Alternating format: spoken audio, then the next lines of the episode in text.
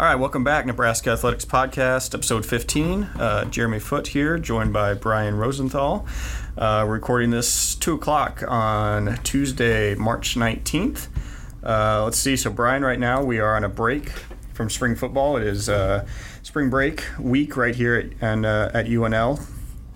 Um, we're still going to talk some spring football, and uh, we also have a men's basketball game to discuss that will be happening at PBA tomorrow night, 8 o'clock. Um, first round of the NIT, hosting uh, Butler at Pinnacle Bank Arena. Um, before we get into that, let's uh, let's talk a little spring football. Um, we've had some practice, about two weeks of practice, some media availabilities. Um, what have what's some early storylines that you've come across during uh, spring football practice so far? Well, so far I could uh, tell that offensively, they really wanted to pick up the tempo and move fast. And when I say fast, I mean like Oregon type fast or how fast they used to be when when Scott Frost was there. And he's really stressing that in, in spring practices. And you can see that they're coming over the ball a lot faster, tempo wise, uh, one play to the next. And I think that's a huge emphasis this spring. Just in general, they look to be which is expected, a lot more organized and in tune with what they're doing now compared to this time last spring, which again is stands to reason considering this is year two of the system and everything. And I think defensively, the defensive backfield is creating some plays and uh, performing particularly well. I'd say the defense again, this is nothing new to, but usually they do at this time of uh, practices when they're first starting. They have the upper hand, and I really like what I'm seeing from them. Offensively, Jaylin Bradley, running back, this is a big spring for him, and coaches have said as much, and he looks the part at running back. He didn't play last year, he redshirted, and in the offseason really slimmed up. He looks faster, a bigger burst coming out of the hole and he'll have a lot of reps this spring with uh, Maurice Washington kind of in and out of the lineup, and newer players not here until this fall. So he'll, he'll he will have a, a big chance this spring to show coaches what he can do, and so far so good with him. So a couple of weeks into spring practice, and I think they've accomplished a lot of what they want to do. They're not where they want to be yet, and they still have a couple of weeks to figure that out. But all in all, I'd say it's been a very productive uh, first couple of weeks of spring practice. Um, not only is this the first spring practice for uh, some new guys that are you know signed in December and enrolled early, but uh, also a new face on the coaching staff, uh, Tony Tui Tuioti.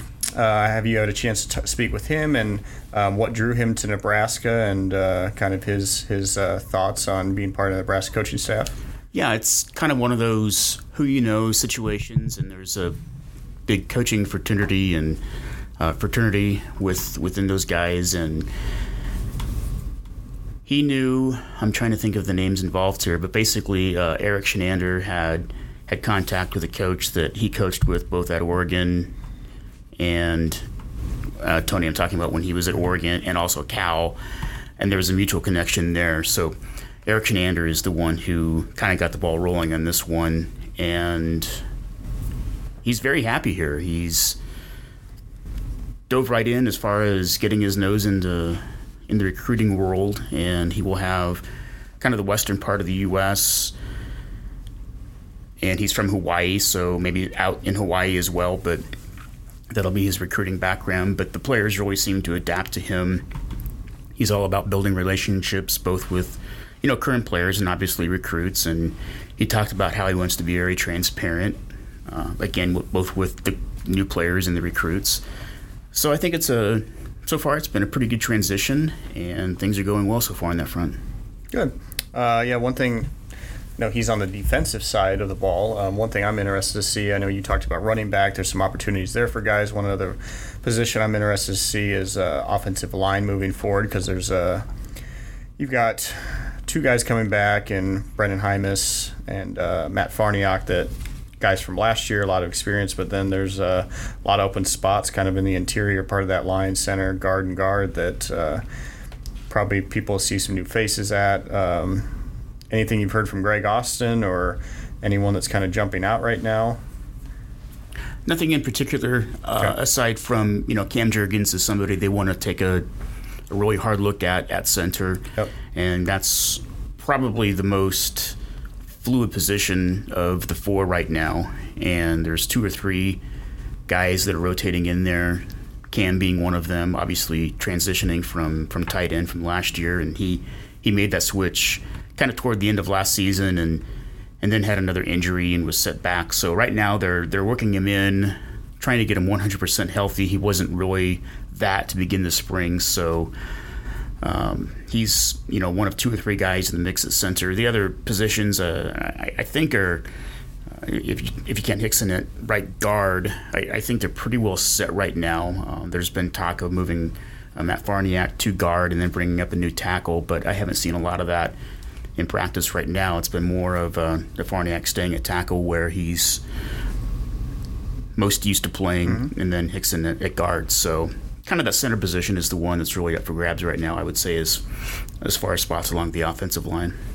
Okay, and uh, like we said, we're on spring break right now, so uh, players are, are off, or at least some of them are probably out of the out of the out of Lincoln. Um, no practice this week. Team will be back on campus uh, practicing next week and continue to get ready for uh, the final practice of spring football, which will be that spring game. Um, all right, well, moving moving on indoors. Um, Husker basketball last time we were at PBA had quite a thrilling thrilling win against Iowa. Um, I was there. I guessing you were there. It was probably one of the most improbable wins I've seen in a long time. Uh, not just in Nebraska, but in any level of basketball, just because it seemed like throughout the course of that end of the last couple of minutes, if one thing probably not, would not have worked out, uh, you probably don't win that game, and just about everything. I would like to see in the uh, the odds with about two minutes left in Nebraska winning that game and seeing that trajectory that I think ESPN puts together on uh, tr- winning per- chance of winning the game and how that changed with all the three pointers that Glynn and uh, James Palmer hit, and then you have free throws that get missed, and just seemed like everything fell into place. So we get that win, then we got to the Big Ten tournament, um, beat Rutgers, which I think going in, I think a lot of people had. I saw that as a game that I thought Nebraska would win, even though they were pretty depleted, especially after Mir Harris gets hurt. So you're down down to seven or eight players. I think only seven guys played. Um, then I, I'm guessing a lot of people didn't give give them a chance against Maryland. They come out, they win that game, and then you're feeling pretty good. And um, I think they competed for playing your third game in three days um, as about as well as they could against wait, against Wisconsin. Um, and now we're back at home and uh, going to be hosting Butler, as we said, tomorrow night, uh, Wednesday night, 8 p.m. Games on E ESPN2 for anyone that can't make it. Um, I don't know if you've had much chance to talk with Tim since the Big Ten tournament, but I guess how's he feeling? Where the guys are at? Um, are they feeling refreshed after Yeah, playing all those had minutes? uh, haven't had any media availability until later this afternoon, so we haven't really had a chance to talk to Tim yet. But going back to that Iowa game, what was really ironic about that is it wasn't like Iowa blew that game. They they did what they had to do to to win. They, I think they only missed one free throw, or like nine of ten in the last minute or two minutes or something like that.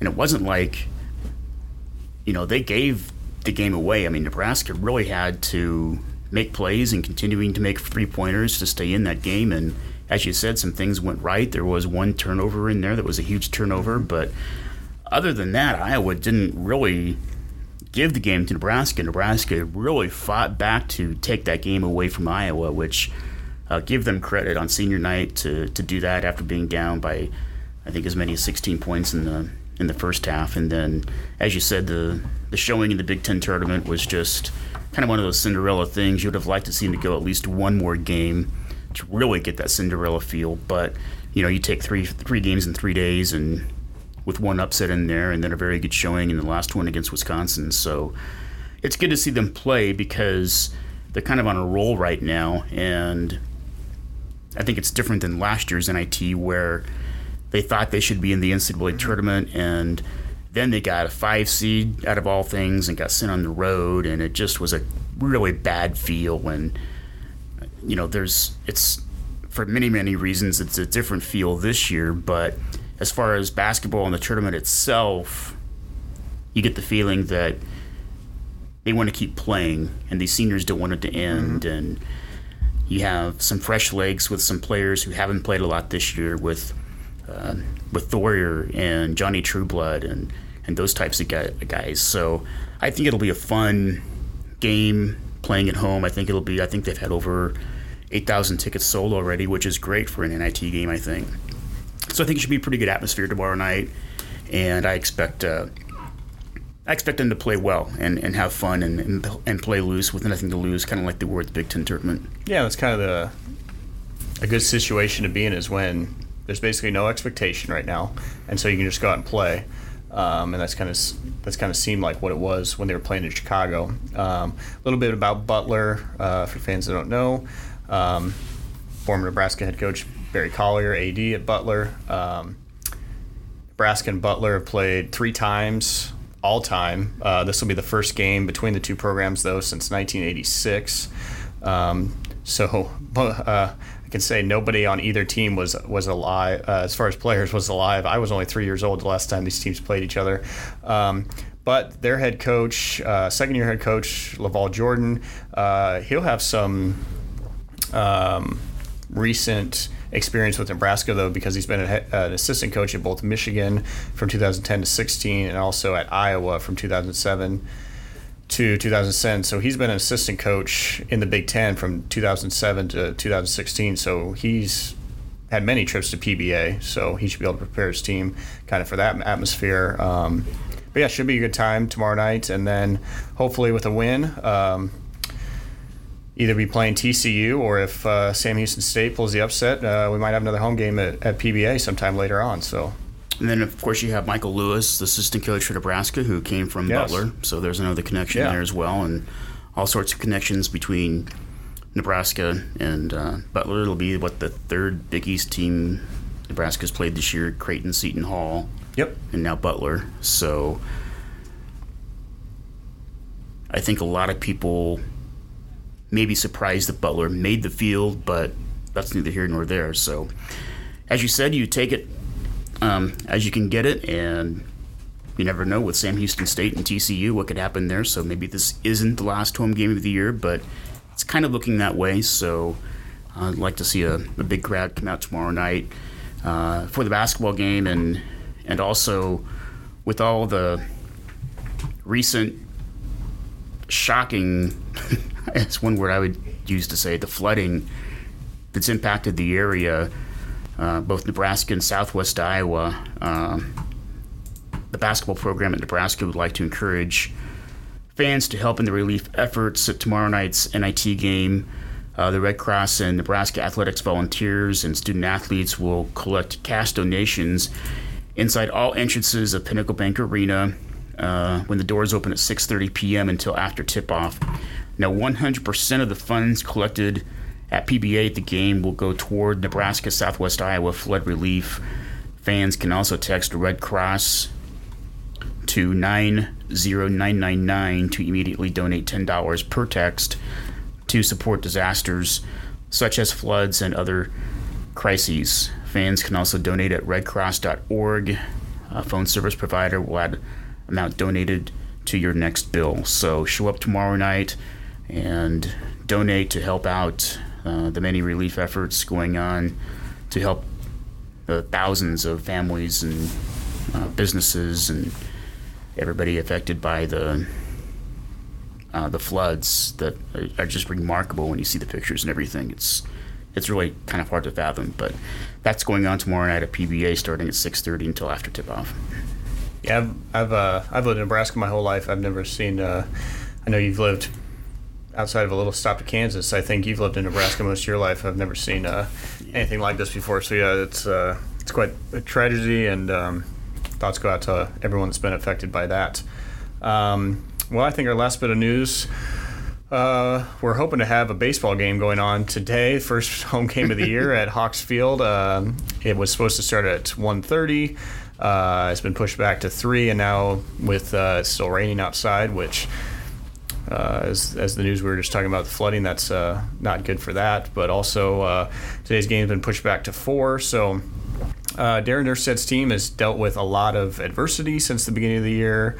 Um, as usual, started the year on the road. The first three weeks of the season. Then we're supposed to come home and host Baylor. Obviously, that didn't happen. Series gets moved to Waco, and um, kind of, I guess, in a way, turned out to be a good thing because you go to down and you, you Yeah. get two, you take take a series, two out of three games from a top twenty-five program. So from an RPI standpoint, that looks that looks great. You went down and won a series on the road. Um, then unfortunately. Uh, last weekend's series against New Mexico State had to be completely canceled, um, so didn't get those games. My thought is, I mean, your your other games you've kind of had to postpone are the UNO and the North Dakota State games. Given proximity, you probably can get those games in sometime, especially the the uh, Omaha game sometime the rest of the year.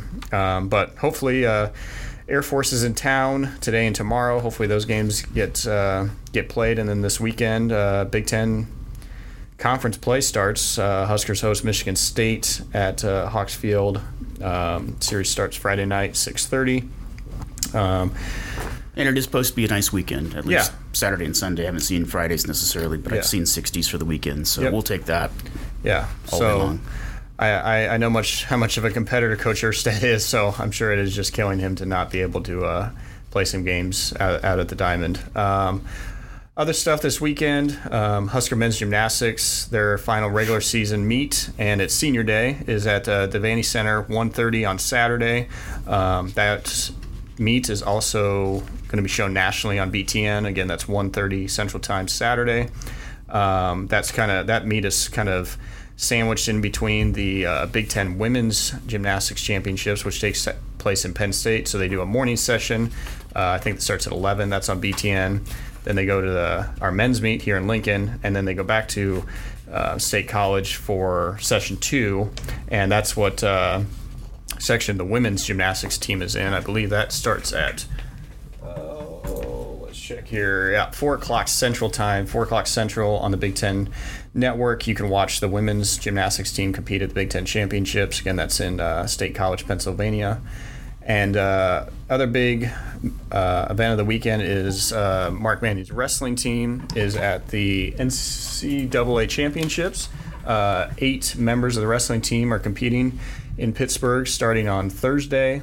Um, there's six different sessions, basically two sessions each day. Uh, if you go to our schedule page at huskers.com, we've got all the timing and information on uh, who's wrestling uh, basically each day. The morning session is on ESPNU, and then the night session is on the main uh, original ESPN. So, um, Brian, kind of anything else uh, coming up on the docket that people should be looking out for that from a feature standpoint? Well, I think uh, regarding regarding wrestling, you've got uh, you know Tyler Berger at Nebraska going after uh, Jason Nolf of Penn State. It's been kind of his arch nemesis, arch rival, whatever you want to say, and I know that's really been a goal of of of Tyler's to to beat him. So that's one of the, the matches to watch as the weekend unfolds uh, in in Pennsylvania. Is uh, Nebraska's Tyler Berger against uh, number one Jason Nolf for Penn State. So lots of matches to watch, but I think that's really a big key one for Nebraska and uh, especially Tyler because, as we've said, he's he's really had that guy pegged for a long time. So uh, best of luck to him. Oh, one other thing to mention: uh, so many diving NCAA championships are this weekend, Friday and Saturday. Um, Huskers are sending two divers down to that that uh, that meet. It's in Austin, Texas. NCAA championships. Uh, Abby Knapton, two-time All-American. Um, she'll be junior this year. We uh, competing both the three meter and the platform. So uh, best of luck um, to the divers um, on success this weekend in Austin. So. Uh, well, as Brian said, get out to PBA tomorrow night. Uh, cheer on the Huskers. Get a win. Maybe we get lucky. We get another home game. And also, uh, if you can, I know everyone's probably done what they can for uh, people in the surrounding communities and out in Nebraska and Iowa. Um, but if you have anything else you can help contribute to the Red Cross efforts, it would be appreciated. So until next week, uh, see you later.